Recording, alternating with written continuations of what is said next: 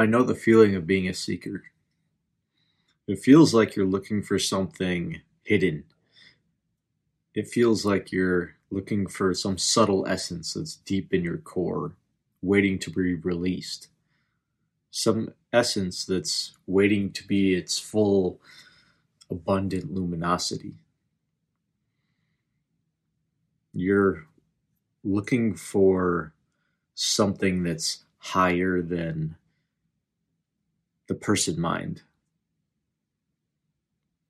You're looking for some explosion of identity, or maybe even just a subtle dissolving of identity or of identity.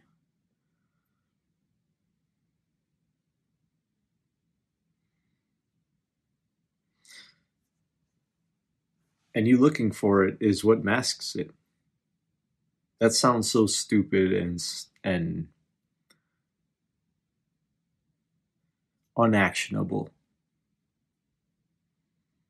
And it felt that way to me too.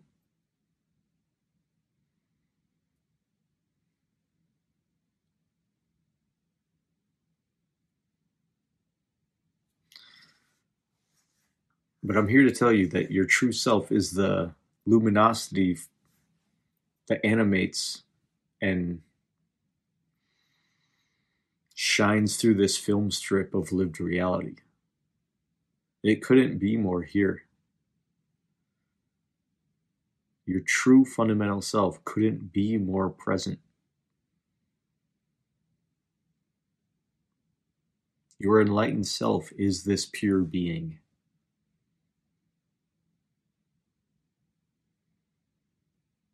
A lot of teachers or I always say I'm not a teacher, and I'm not a teacher. I'm literally just communicating to you an experience that I had that dissolved the feeling of separation between me and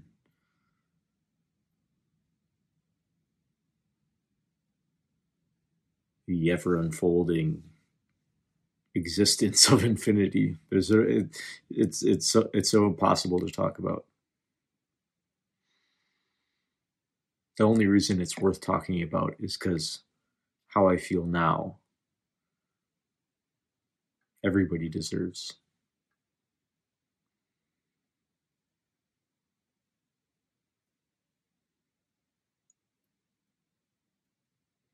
There's nothing here trying to prove anything.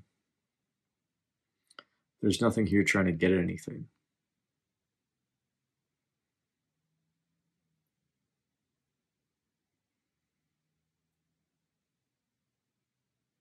Why is this being talked about? I don't know. It's fun. I like talking about it.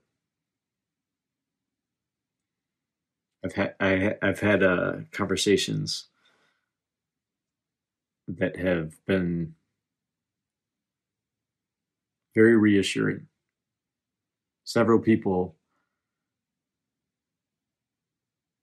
have told me they felt a greater expanse in their being since having these similar realizations just through these kind of conversations. And I think even if that weren't the case, I'd still talk about it. This is being talked about because it just feels compelled. It's not like a personal agenda. It just feels compelled to talk be talked about.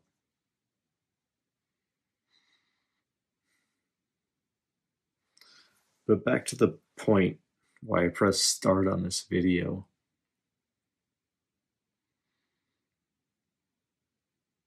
Your fundamental essence couldn't be more here. The distance between you and all that is is the width of a thought. I've said that before. And I'm going to keep saying it because it was actually the phrase that came into my mind that pierced the veil pierced the veil for me. It's what popped the balloon of separation. The air within the balloon became the air outside of the balloon.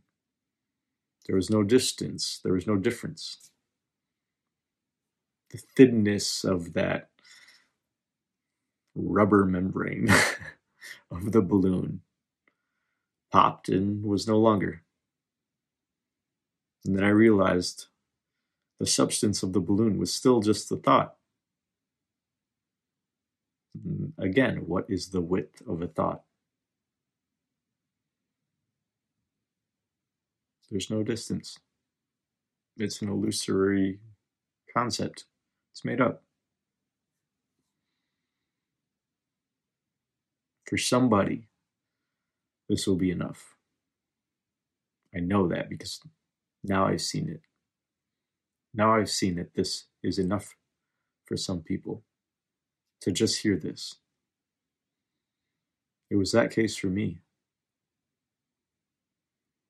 Like I said, this phrase entered my mind spontaneously. I don't know where it came from. It didn't come from me. I didn't make it. Where do thoughts come from? Chemicals? Maybe.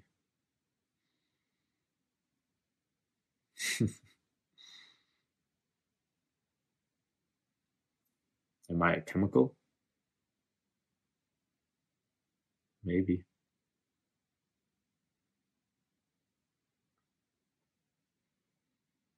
But I do know the freedom that I experience now is different than the freedom that I experienced as a seeker. And what did it for me was that phrase. That phrase that entered my mind from nowhere. That phrase, when it entered my mind, evaporated my mind. To the point where I didn't feel as though I was localized.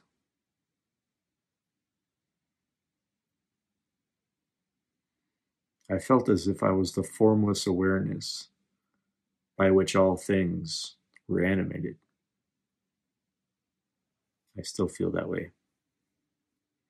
And that's not to say that there's a level of importance given here, because you are that same essence. The awareness that's here is the awareness that's there. There's no difference. And the distance is the width of a thought.